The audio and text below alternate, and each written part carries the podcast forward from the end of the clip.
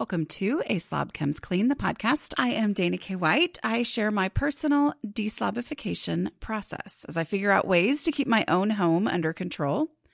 I share the truth about cleaning and organizing strategies that actually work in real life for real people, people who don't love cleaning and organizing.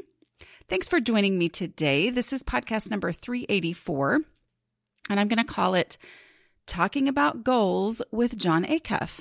So Jon Acuff is someone who I have followed for a long time. My husband actually was the one who started following him years ago. And I'm excited to have him on the show talking about goals today. But one thing that he casually mentioned as an example in our conversation, which full disclosure, we had this before last summer. But one of the things that he casually mentioned was his own fears over hiring someone. And that is just one of those things that's, you know, kind of played in my brain, as that is something I have been thinking a lot about. So kind of fits that this is the episode where I mentioned to you that I am hiring. So I know ultimately this is only going to apply to maybe one of you, right? But I did want to just let you know that we're hiring. And so if you think you might be the right person, go check it out. So I have amazing people who work for me, but we're looking for a virtual office manager. That's what we're calling it. We thought about calling it like detail juggler or chief follow-through officer. But if you think that you might be the right person for this position, go to aslobcomesclean.com/hiring to see the job description and find out how to apply. A couple other things really quickly. Take Your House Back is on sale through September 20th for $94. Go to aslobcomesclean.com/take. And don't forget too that we are running a 10 years of the podcast giveaway. If you go to aslobcomesclean.com/10 years, TENYEARS, okay? If you go there, you'll find out how to enter by sharing on your own social media how long you've been listening to the podcast and what you like about it, and then entering there. But the prize for that is, which one person will be chosen at random, but the prize is 2 hours of decluttering coaching from one of my certified decluttering coaches. So if you go to declutteringcoaches.com, you see all of my coaches who are certified in my no mess decluttering process. Okay. And you can pick one of those coaches. If there's not one who's available to actually help you in your home, so many of them do virtual coaching as well. So you'll definitely be able to find someone to work with you. Anyway, 2 hours of coaching, you'll arrange it, and then I will pay them for their time. Hiring for your small business? If you're not looking for professionals on LinkedIn, you're looking in the wrong place. That's like looking for your car keys in a fish tank. LinkedIn helps you hire professionals you can't find anywhere else, even those who aren't actively searching for a new job but might be open to the perfect role. In a given month, over 70% of LinkedIn users don't even visit other leading job sites. So start looking in the right place. With LinkedIn, you can hire professionals like a professional. Post your free job on linkedin.com/people today. All right. Let's get to the conversation with Jon Acuff. Jon Acuff, you're on my podcast. I'm excited. Yeah, thanks for having me. I think this is going to be fun. It is. So let's talk about goals, because that's what your new book is about, right? That comes out here very, very soon. But before we do that, I want to know about you, because I know who you are. And I can't believe you don't remember when we met at one of your speaking events and took a picture together. Like, I just can't believe that. Which event was it? It was Blistem in Dallas. Oh, Blistem, Dallas was probably 9 years ago. That was a long time ago. Yeah. Blistem. I love Allie Worthington. I'm such a big Allie fan. She lives here in Nashville where I live. So yeah, I loved that event. I spoke at the one in Dallas. It was at the Gaylord, right? Wasn't it? Yep. Yes. And then the one in Nashville too. So yeah, I was I don't know if the Dallas one was the one where I admitted I had a Spanx on during the speech. Yeah, you did. I remember that very clearly. There we go. That I remembered. Yeah, that I remember. So that was not just a standard joke for every single. No. That's why I remember it. No, I'm never like, if I'm at Range Rover speaking to their team, I'm never like, hey, I got a Spanx on. Yeah, no, that was a one and done. But I think I went home thinking, I didn't know men could wear Spanx. Honey, do you want some Spanx? I asked my husband and he said, no, it was strange. A stylist told me you're so wrinkled on stage. Like you're so, and I have no idea. And like how I'm presenting. And so they said, if you're going to speak in a sweater or a certain type of shirt, put a Spanx on below it so that it hides all the wrinkles on like a regular undershirt. And I was like, I'll receive that feedback. I'll learn from anybody. If a stylist wants to tell me I look sloppy, all right, let's figure that out. Let's do it. That's always there for the help. So, Okay. So I know who you are, but you tell my audience who you are. Well, my name's Jon. I live in Nashville, Tennessee. I've got two teenage daughters. I've been married to my wife, Jenny, for 22 years. And my background, I grew up writing, meaning that I majored in journalism. I spent about 15 years in corporate America writing advertising and marketing for companies like Home Depot and Bose and Staples. And then I started a website on the side of life. Like a lot of people start things on the side of life, and that started to grow over time. It wasn't fast. It wasn't instant by any means. But that slowly became what I do full time now, which is write books and talk about the books. And my books are based around pursuing goals in your life. So one was called Finish, about finishing goals. One is called Start. Guess what? That one was about starting goals. And then I'll take topics that I see getting in the way of goals. Like my last book was called Soundtrack. So it was about mindset, because I kept seeing people that they knew what to do. They had it all laid out. It wasn't that it was complicated, but they had all this overthinking that got in the way, and they didn't have a mindset that helped them actually do the thing they wanted to do. So I wrote a book about mindset and how it applies to goals. So specifically, this one is called All It Takes Is a Goal. Mm-hmm. All It Takes Is a Goal. 3-step plan. I love a 3-step plan to ditch regret and tap into your massive potential. I have to ask, as an author, did you write the title? Was it your title? Yes. Whole thing. Well, All It Takes Is a Goal. That title was I have a podcast called All It Takes Is a Goal. And it was the title exercise for this one was we went around and around and around and around. And it was one of those moments where it was like, I think we already have the title. I think this is the title. For me, I learned a $1 million titling lesson on a book called Do Over. And I'll tell anybody who wants to write a book, this is just please, please, please learn this for free, because it cost me a lot of money.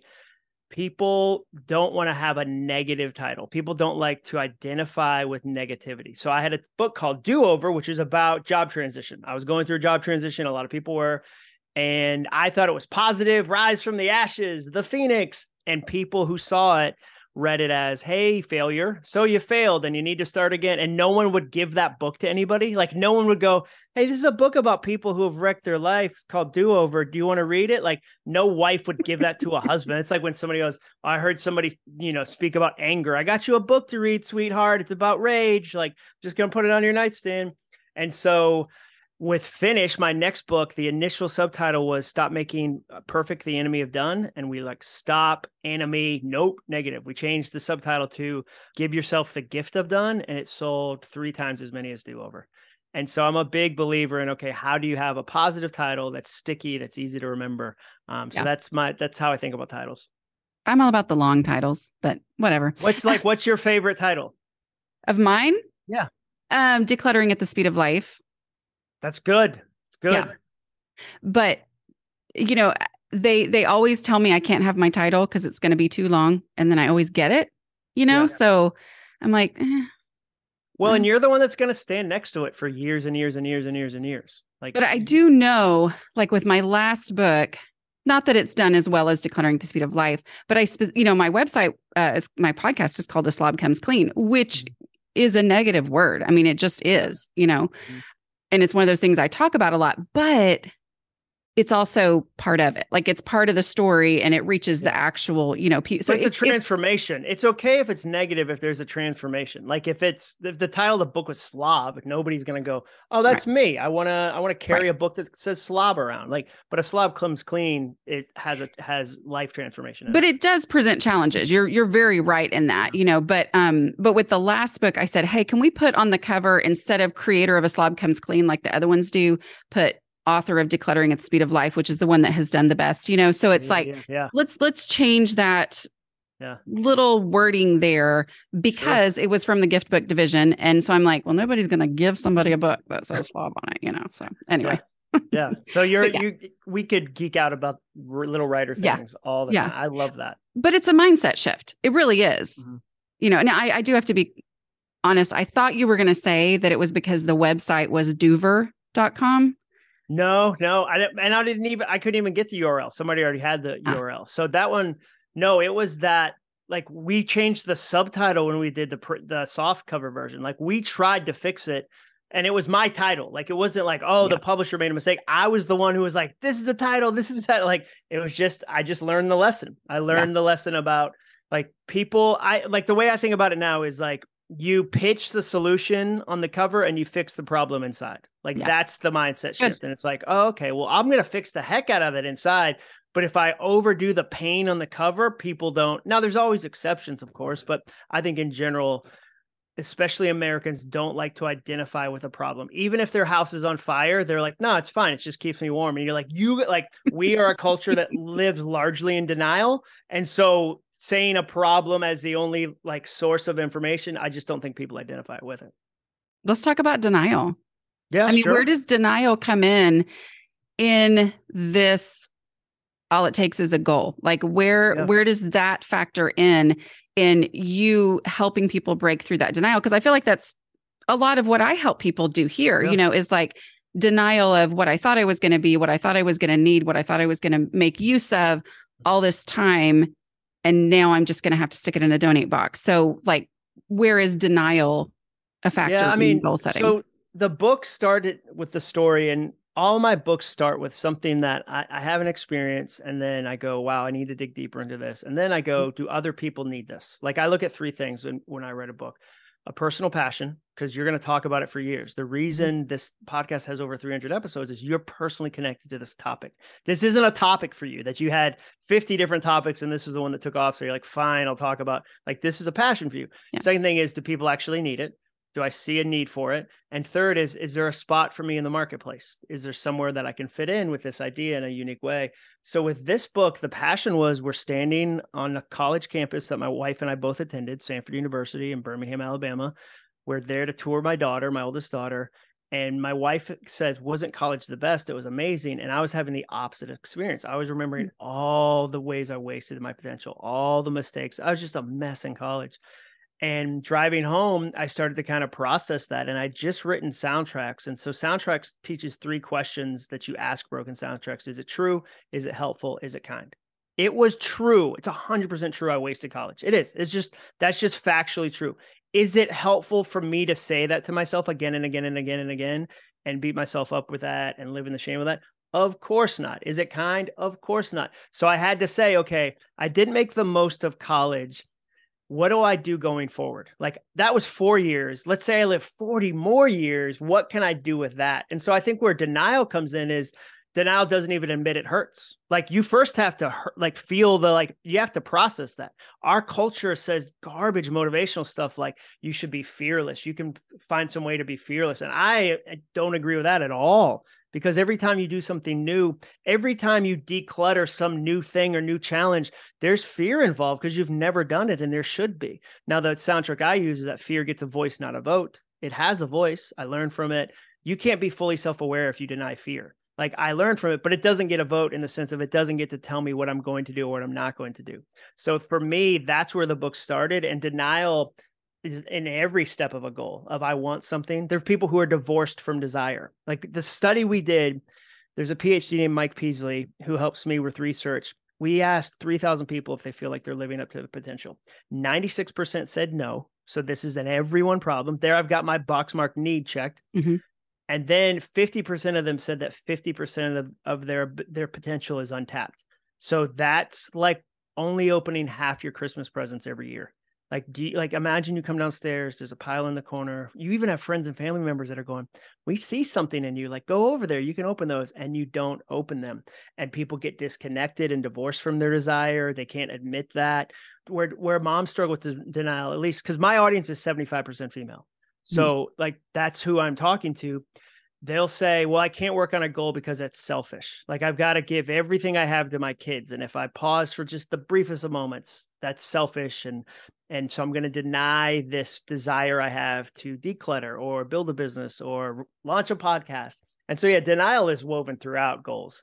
It's one of the things you have to deal with as you continue to work on goals. What's your first step of your 3-step process? Yeah. So the first step, the book kind of breaks it down that the challenge is most people float between one of 3 performance zones. They're either in the comfort zone, so they're kind of stuck. Then they get inspired often, especially around January. They get inspired, and so they try to do everything, and they go right over to the chaos zone. So this would be in a decluttering sense. Okay, I want to declutter.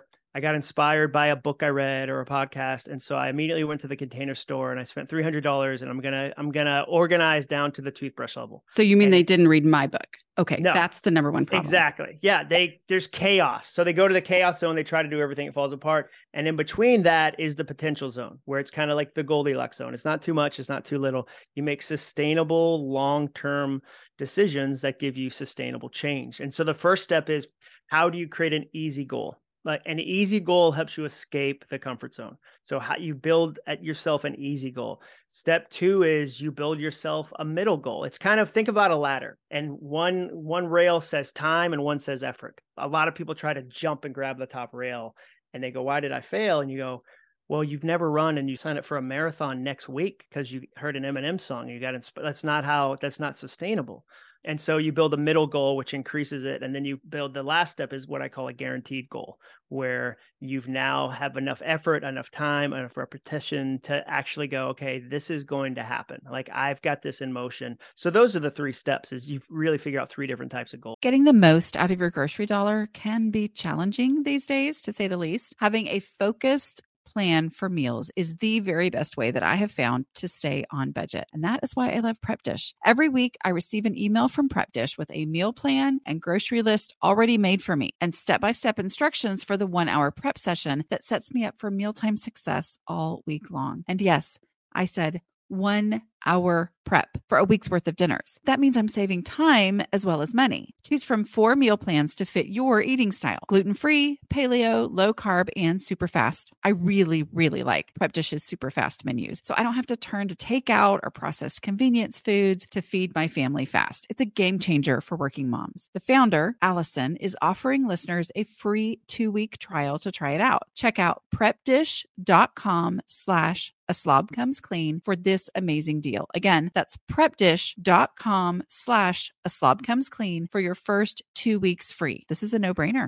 This episode is sponsored by BetterHelp. Projects, so many projects. Taking care of all the things gets overwhelming. So when I get that feeling of overwhelm, I know I need to take steps to make my mental well-being a priority. Having someone to talk to, like a BetterHelp therapist, can really help. This time of year is always busy, but with my youngest child graduating from high school, we have lots of extra projects that need my attention. I know from experience that these are the times when it feels extra helpful and essential to talk through my emotions with my therapist. BetterHelp makes it easy to connect with a licensed therapist. The online platform simplifies the process. It's accessible and affordable. After answering a short questionnaire, you can choose whether you prefer to meet via phone call, video, or live chat. And you can plan your sessions at your convenience to suit your schedule. Find your social sweet spot with BetterHelp. Visit BetterHelp.com/clean today to get 10% off your first month. That's BetterHelp, HELP.com/clean. My new digital picture frame from Aura is honestly my new favorite thing. It is a beautiful frame that displays a new photo every 10 minutes. Y'all, I'm delighted every time I walk by my beautiful Aura frame. One frame, lots and lots of photos that I can enjoy. That is a great solution for what can be a clutter problem, right? So how does one frame show so many photos? Well, I preload photos onto the frame using a super simple app that Aura has. I have also shared the app with my kids so they can add photos to my frame anytime from wherever they are. Now that my kids are all traveling and moving to different cities, this is like a mama dream come true. So we are also loading up a frame with pictures for my mom for Mother's Day.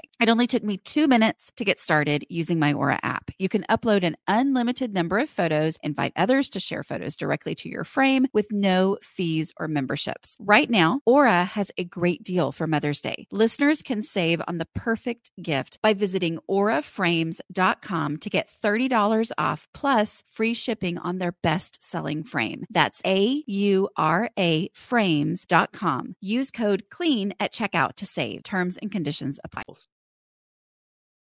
So it's getting started with the easy stuff, which our first step in decluttering, in my decluttering process, is trash. That's the easiest of the easy stuff. It's decision-free. So is that how you define easy? Like, how do you define easy in these things? When people are trying to say, this is my situation, you tell me to set an easy goal, but everything feels hard. Like, literally, I'm so overwhelmed. I can't identify the easy. Well, I mean, so in situations like that, I always tell people, like, well, don't try to do it alone then. If you're that stuck, you can't, do one thing, don't try to do it alone. Maybe your first step is to find a friend to say, hey, I'm really stuck. I need, community in this. Like, it needs to be bigger than me. I've tried me every way possible and it's not working. So I want to try something else. So, I mean, for me though, an easy goal, I always say it can, like, one of the signs is it can be accomplished in 1 to 7 days. Like, and it takes 1 to 7. So if you say for the next 30 days, I'm going to do this every day, that's not an easy goal. That, like, you've now just given yourself 30 different goals. That's not easy. You can't actually do that. Like, it's going to be really difficult for you to accomplish that. So an easy goal, 1 to 7 days, has obvious first steps. It's not confusing. So the trash example, there's obvious steps. It's not, you don't have to make decisions and go, well, where will I donate this? Where will I, it's, the step is the trash can, I'm assuming. And then it's not expensive. So there's not a cost kind of standing between you and the goal. It matches your current schedule. That's another thing with easy goals, is you have to be able to fit it into your life. So a lot of times people mess up on their goals because they'll say, John, I'm going to run 5 times this week, or I'm going to do, 5 hours on my book. And they never look at their current schedule and realize they have 30 minutes available. Like, they have 2 twin 4-year-olds, a 6-year-old and an 8-year-old. They're running, they work full time. There's all these, they don't have the time. So it immediately fails because it doesn't match their current schedule. An easy goal should never force you to radically change your schedule, because that's really challenging. Yeah. So and then I love this example from this book Streaking, that said, it should feel like it's not enough. Like, you've got a good easy goal when you tell friends and they go, is that all? Like, when it should be so small that when you tell a friend, they're not impressed. And you go, my goal is to throw away, a Ziploc bag full of receipts that are on my desk. And you go, I'm pretty proud of myself. And they should be like, what, really? Is that all? Like, great. That means it's easy. Well, let's talk about that, because I think that is part of the issue. I do want to say first, like, one of the things we've talked about a lot around here is this whole idea of, I don't believe that consistency is a good goal, because you can't achieve consistency today where I can achieve. And so, like, that's this whole idea of choose something easy to get started, because there's this, it's so daunting to think all I have to do is just be consistent, but that's going to take me 30 days. Yeah, I can't do that today. And I've never gotten there before. Yeah. Like, I've never done this. I've never been successful at being consistent. And so then it becomes too overwhelming, where it's like, the goal is not to be consistent. The goal is to do something right now. And then that inspires me to do something tomorrow. And then I achieve. I love that. Consistency. Yeah, I love that. Right. Yeah. So let's talk though about other people's perspectives, because a lot of what you talk about, you're very inspiring on business building and things like that. I mean, that's how, I've followed you for years. So how do you, in that, and you don't have to talk about decluttering necessarily, because I, totally know what people experience and their friends being like, no, this is how you have to declutter. And I'm like, well, that's not what I teach, and that's not what my people follow. They follow my 5-step process. And so sometimes the struggle is, I know this works because I'm experiencing success. And then the outside person says, oh, well, that's not enough. Like, shouldn't you be doing this, this, and this, that they have learned in theory? Okay. These other people have learned it in theory, or they've, used their logic to figure out what I would do, because what I would do, that's real helpful, right? Versus what is actually working for them. So how do you encourage people in those situations where they're frustrated that the people they wish were impressed and excited for them are telling them they should be doing something more than what they're doing here in these beginning stages? Yeah, I mean, I always remind myself that no one should be as excited about my goal as me. Like, I'm the most excited person. So I can't hold a single other person to my level of excitement because it's my goal. So if I go to a friend going, I need you to match my excitement at 100% for this, I've already failed. Like, I'm doomed because they have their own life. They have their own challenges, their own things they're working on. So what, number one, I don't expect a friend to match my level of excitement. So that's the first thing. The second thing is I try to find my own scorecard for what matters to me. If I let somebody else go, hey, I saw a documentary on decluttering, so I'm kind of an expert now, or I saw a business, like I heard this guy on Instagram say you got to work 80 hours a week and you don't do that, and so you're doing it wrong. Like, I have to live my life by my scorecard. And so for me, and it only gets easier and easier to do as I accomplish things. If somebody said to me, well, you're writing books the wrong way, I'd say, well, I've written 9 and it's been helpful. The way I do it is helpful to me. So I'm going to keep doing it that way. I can certainly improve. I can get title feedback. There's certainly ways I can make my approach better, but I'm doing it the way I know how to do it. And it's productive. Like, I can see results. And then the other thing is, like, this hit me recently. This is such a silly example. I saw this influencer that was like, you got to drink a gallon of water. You got to drink a gallon of water a day. So I tried that for a couple of days and I felt sick. Like, I was like, it was all I was doing. My productivity actually went down because I was going to the bathroom so many times a day. And I had to leave meetings that were important to go, hey, I'm so sorry, but I've got to go use the bathroom. Like, I would have been on stage at an event and needed to go to the bathroom. I came to find out later, the influencer that suggested that weighs 150 pounds more than me. He has physical body needs that are different than mine. That would be like if somebody 6'8" said, John, this is the size pants you have to wear if you want to be successful. And I was like, I guess I just got to get longer pants. So I'm always trying to go, how do I modify what this person said to what I know about my strengths, my challenges, my life? Because if I get into this spot where I'm comparing to their scorecard, like, I'm doomed. And it's so easy to slip into. And again, the water story is like 2 weeks old. It's not like I've learned this lesson and I'm on a mountain somewhere with wisdom. I'm constantly learning of the same lessons again and again.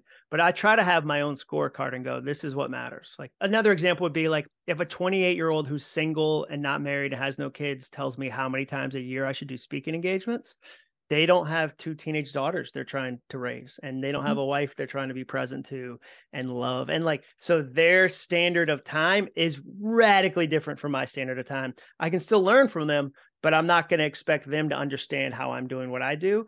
And I can't take their feedback as this is the gospel. Right. Well, and I think too, in your answer there, which I agree, I'm always like, listen, you're the one watching some lady talk about this on the internet. Like, they're not as into it as you are. They're not paying as much attention. But what you said was not an attempt to win an argument, because that's not helpful, right? Your goal is to declutter. It's not to prove that the way that you're decluttering is the very best way in the whole world. Your goal is to get the thing done. And so all you have to worry about is, how does what they're saying affect me getting my goal done, as opposed to how can I convince them that what I'm doing is right? So I like what you said about, this is what I'm doing. These are the results I've seen. That's why I'm going to keep doing what I'm doing. Yeah. And your goal. Yeah, you're right. You're 100% right. Your goal isn't they declutter their house. Your goal is you feel peace in your life because you've gone through this process. Like, their success isn't your, it'd be great if they did, like, it'd be awesome. Like, I'm sure there are so many relationships that have been strengthened from your advice as people do this together. I think that can be amazing, but you're right. That's your goal is, okay, I'm decluttering for my own sense of peace, for my own, whatever your goal is there. It's not somebody else's. Yeah. Okay. Let's specifically talk about regret, since that's in your title. Sure. Fear of regret. How do past regrets hold you back from tackling the next goal? How does a fear of regret, a fear of making a wrong decision, let's talk about regret. Yeah. I mean, I think that a really easy way to say, here's how regret holds you back is when past regrets get current time and energy and creativity. So a thing that happened 10 years ago is the star of today.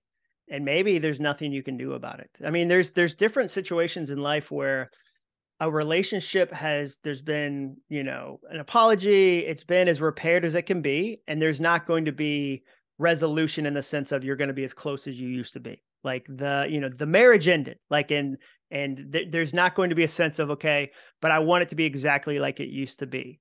So I think sometimes you get stuck in regret when you're using your best time, your best creativity, your best imagination, your best whatever to live in a moment that no longer really exists. And you haven't processed it. You haven't learned from it. You're trying to, fix something that can't be fixed. And there's no end to that. That's the challenge with regret, is there's no natural conclusion. Regret will take every bit of time, energy. Regret will never tell you you're done. Regret will never go, hey, you know what? I think we did it. Like, we regret it enough. Regret it will always go, no, let's go more. So for me, a big part of regret is to say, okay, what did I learn from it? Like, what could I do differently? Have I processed the feelings? Like, not just stuff them down.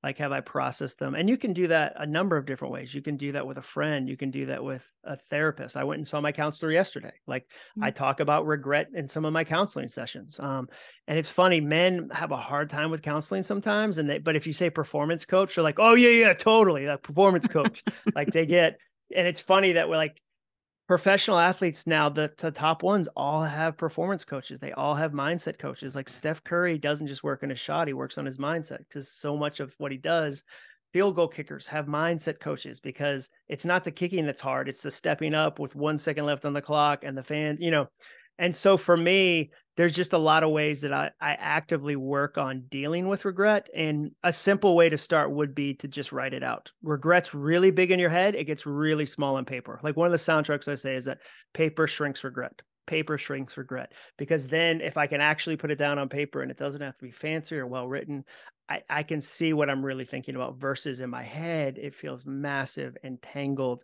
and confusing. And so a simple way to kind of declutter your mind is, okay, I'm going to write 50 words about how I feel about this thing. And I'm going to actually, see if there's something for me to learn. So yeah, but that's how I look at regret, is that it's never done. You have to be the one who declare it's done. And usually it doesn't happen just one time. There's certain regrets that I have to let go of, like as an experience, not an event. Like, where I don't go, oh yeah, I've done that, I'm done with that regret. Like, it tends to come back up a week later or a month later, or sometimes even a year later, and go, hey, just wanted to see if you seem like you're too happy right now. I'd like to bring that back down to something, another level. You're like, whoa, I've already dealt with that. No. Do you have an example you can give us of a regret that dealing with it was the thing that helped you move on? Yeah. So a specific example from my own life, I had a job and I was just not a good employee. Like, I was really not a good employee. I was young, I was immature, but I just didn't do my best. I didn't leave on the best terms. I think they were honestly glad to see me go when I got a different job. And about a year later, I wrote my boss and my boss's boss an apology email. I didn't have their phone numbers. We weren't that close, but so I wrote both of them an apology email and said, hey, cause I was regretting their experience with me as a writer, their experience with me as an employee, their experience with me as a person. I had made their jobs harder. I had complicated their days with my, sarcastic, belligerent attitude. And so one of the people wrote back and said, hey, you know what? That was a crazy environment for all of us. I really appreciate you taking the time to do that. And the other person said, yeah, I don't know what your problem was. You were terrible. Like, she just heaped it on, but the purpose of it wasn't for me to get them to say something back to me. The purpose was for me to express the apology. You don't control the response. You control your actions. And so both of them they both got to do that. And I received both and said, okay, but that's one where I no longer look back on that. And this was 15 years ago and go, man, I wasn't a good employee at that company, because I've resolved that to the best of my abilities to resolve. I can't go back and be a better employee. Like, it's 15 years ago. Like that thing doesn't exist anymore. But especially relationally, I can own the things I did wrong in that moment. And then I get to sleep better knowing, okay, I've apologized to the two people that 100% deserved apologies. Okay. No, that's good. It's the acknowledging. I'm really big on, I'm not going to promise you there's not going to be these feelings. These feelings are going to happen, right? Yeah. Like, they are. And so I like the idea of writing it out. Getting the most out of your grocery dollar can be challenging these days, to say the least. Having a focused plan for meals is the very best way that I have found to stay on budget. And that is why I love Prep Dish. Every week I receive an email from Prep Dish with a meal plan and grocery list already made for me and step-by-step instructions for the 1 hour prep session that sets me up for mealtime success all week long. And yes, I said 1 hour prep for a week's worth of dinners. That means I'm saving time as well as money. Choose from 4 meal plans to fit your eating style. Gluten-free, paleo, low carb, and super fast. I really, like Prep Dish's super fast menus. So I don't have to turn to takeout or processed convenience foods to feed my family fast. It's a game changer for working moms. The founder, Allison, is offering listeners a free 2-week trial to try it out. Check out prepdish.com/A Slob Comes Clean for this amazing deal. Again, that's prepdish.com/A Slob Comes Clean for your first 2 weeks free. This is a no-brainer. Mom deserves the best, and there's no better place to shop for Mother's Day than Whole Foods Market. They're your destination for unbeatable savings. From premium gifts to show-stopping flowers and irresistible desserts, start by saving 33% with Prime on all body care and candles. Then get a 15-stem bunch of tulips for just $9.99 each with Prime. Round out Mom's menu with festive rosé, irresistible berry chantilly cake, and more special treats. Come celebrate Mother's Day at Whole Foods Market. So what about not being able to move forward because you fear regret? Future regret. Yeah. Experiencing that in the future.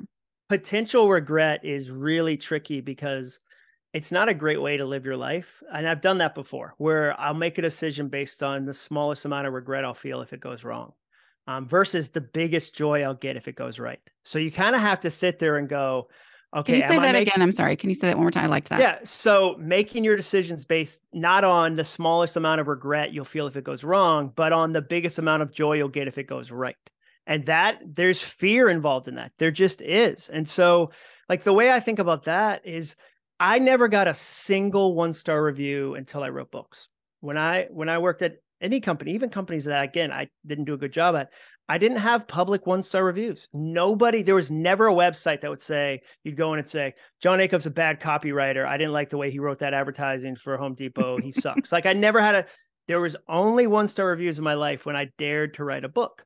But for me, the joy of writing that book was so much bigger than the regret of a possible one-star review. And also, who says I have to read one-star reviews?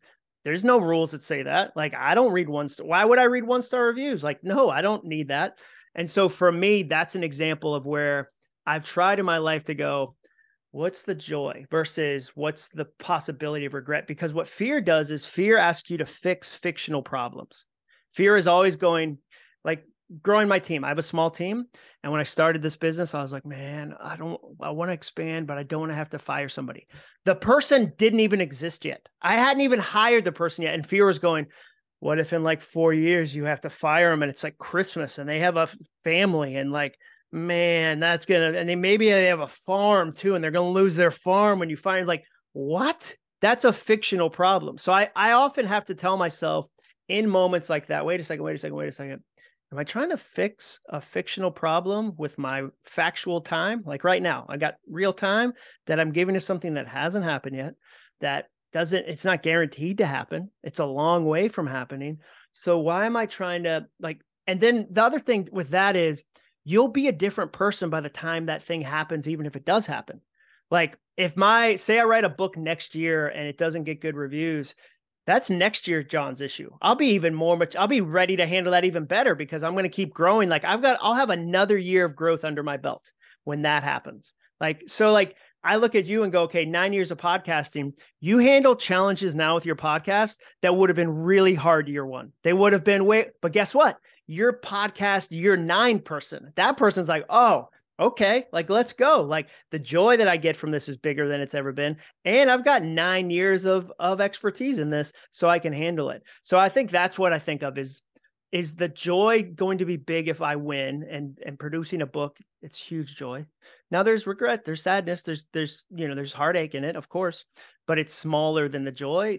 I'll make that trade. Like yes. I'll stare at the joy versus the regret. And I have to tell myself that. It's not like I naturally, I'm a very negative, pessimistic, cynical person by nature, like very, but I work really hard at positivity because I've tried positivity and I've tried negativity, and the ROI, the return on investment for positivity, is so much better. Like yes. It's so much. So I wake up so many mornings where I have to, today I posted it, that rejoice is a choice.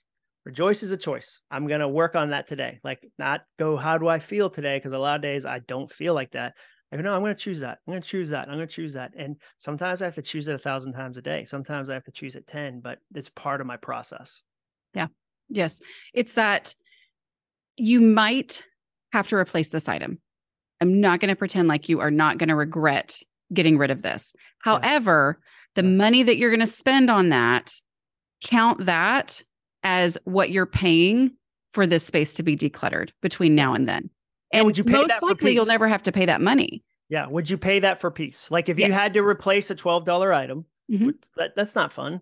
Would you pay $12 for the amount of peace you're going to experience yep. from this experience? And most people would go, yeah, that's a pretty good deal for peace. Yes. I mean, peace is only $12. That's a pretty good price. I'll pay a decluttered space. I mean, because most people would absolutely say, I would give somebody $100 bill right now if they would make this space be decluttered. Yeah. So there you go.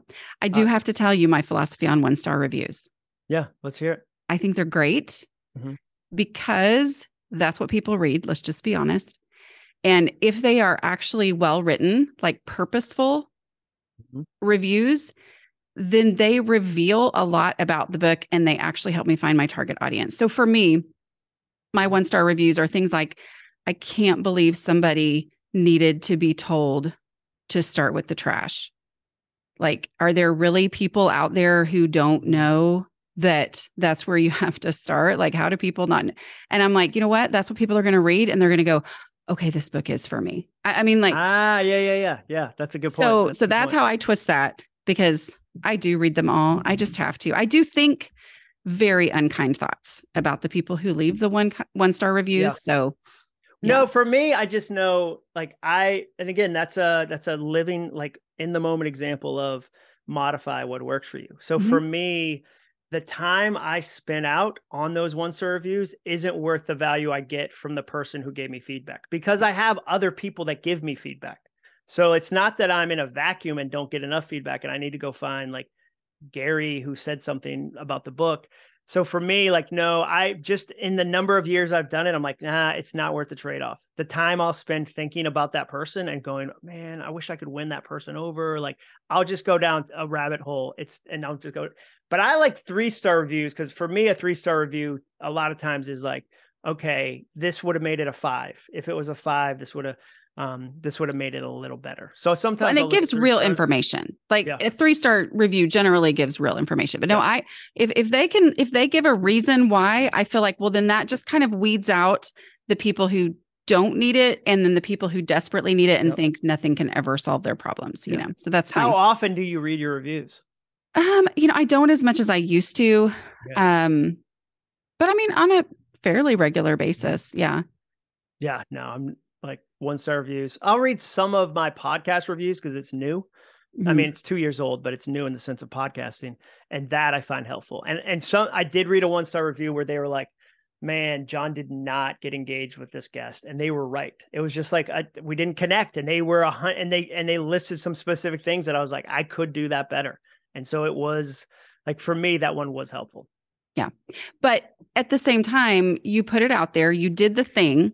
You got the negative feedback, which nobody wants. That was the risk. That was the fear of regret. That's the fear of regret that a lot of people have in ever even doing this or ever even getting started. But only because you did the thing and then experienced that, are you then ready to do even better in the future? You know, I mean, like, so that it all works together. It's all that experience, that momentum that we gain. So I do have to tell you, because it's on my notes and I was going to say it at the beginning, but my thanks to you is that back in, it was probably 2010, maybe. I don't even know. Were you blogging in 2010? Yeah. Mm-hmm. So I started in 2009, and you were the first blogger that my husband read. Oh, nice. And it made him like, oh, okay, now I understand what you're doing.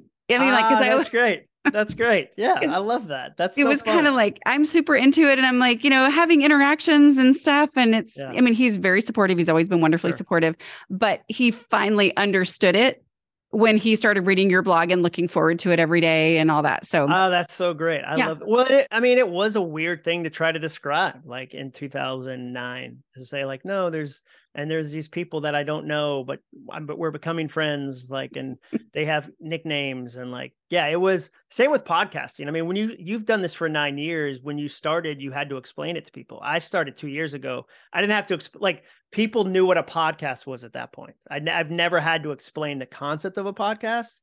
In the last 2 years, you probably did when you first started.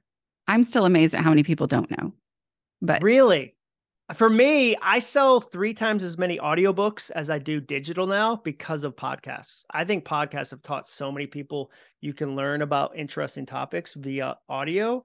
And now like it's never for the last book, that was the experience. And that hasn't been the experience on any other book. Audio, I think, is such a fun way to learn. It is. And I know I get in my little world and I think that everybody knows it. And then I have these conversations with people in my regular life who, of course, I mean, I live in a small town, you know, I mean, which I'm not going to say there's plenty of super, you know, with it people in small towns, but it's amazing to me how many people still have no idea what I do, which I'm actually glad because I don't like to talk about it on a we have weird jobs. You and I have weird jobs. Like super weird. Just the reality of it. Like it's weird. Like I love it. I wouldn't trade it for the world, but it is weird. So as we finish up here, I want you to tell me the most pivotal mindset shift that you have had in your goal reaching. I mean, you have a long career that's gone from blogging to other things, to speaking, to book writing. It sounds like book writing is your favorite thing and how you kind of identify yourself. Would you say that? Yeah, I would. I mean, it's neck and neck with speaking. Like I love being on stage, but the books feed that and vice versa. So what's the biggest mindset shift if you had to narrow it down to one thing that you say, when I changed this about how I was thinking on this goal that I had of speaking and writing, that I can look back and say, that's when things started to really change. Yeah. So I would say it was when I read in War of Art by Stephen Pressfield. A friend gave me a copy of it probably 15, 16 years ago. The basic premise was that fear isn't a sign to stop. It's a sign to keep going because it only bothers you when you're doing something that you really care about. And that for me shifted my mindset about fear. Instead of going, I'm afraid of writing, so I shouldn't write, or I'm afraid of sharing ideas, so I shouldn't share them. That's a sign, like the fear is a sign I shouldn't do it. And switching it to, oh, wait a second. No, that's actually a really interesting early indicator that I care about something and I should lean into that and explore that. And then it turned fear into from a stop sign into like a lighthouse that was like, look over here, like there might be something really cool here. You seem a little afraid of it. What if there's something cool here? That was a huge change for me. And again, Stephen Pressfield, War of Art, wasn't an idea like I came up with or stumbled on. Like that was an idea that just really took a hold of my heart and changed how I think. I love that. That's great. Well, thank you so much for coming on. Yeah, this is a blast. This is super easy. Tell us about the book and where to find you online. The book is called All It Takes Is a Goal. It's available everywhere books are sold. I read the audio and there's a ton of bonus content in it. That's something we discovered a couple of books ago that like you should put so much fun bonus audio stuff in your books. And so there's a lot of backstory. There's a lot of riffing that's only on the audio, which is fun. And then I'm at Acuff.me and Acuff.me/goals. And then my podcast is called All It Takes Is a Goal. Awesome. Well, thank you. Yeah, thanks. I appreciate you having me. Okay. Did y'all love that conversation? He is a really fun follow on social media. He's got a great mix of practical stuff with also being really, really genuinely funny and nice. Like he's nice. Anyway. Okay. 3 quick reminders. If you think you might be a great fit for our virtual office manager position, go to aslobcomesclean.com/hiring, HIRING. Okay. If you want to grab Take Your House Back while it's on sale, go to aslobcomesclean.com/take.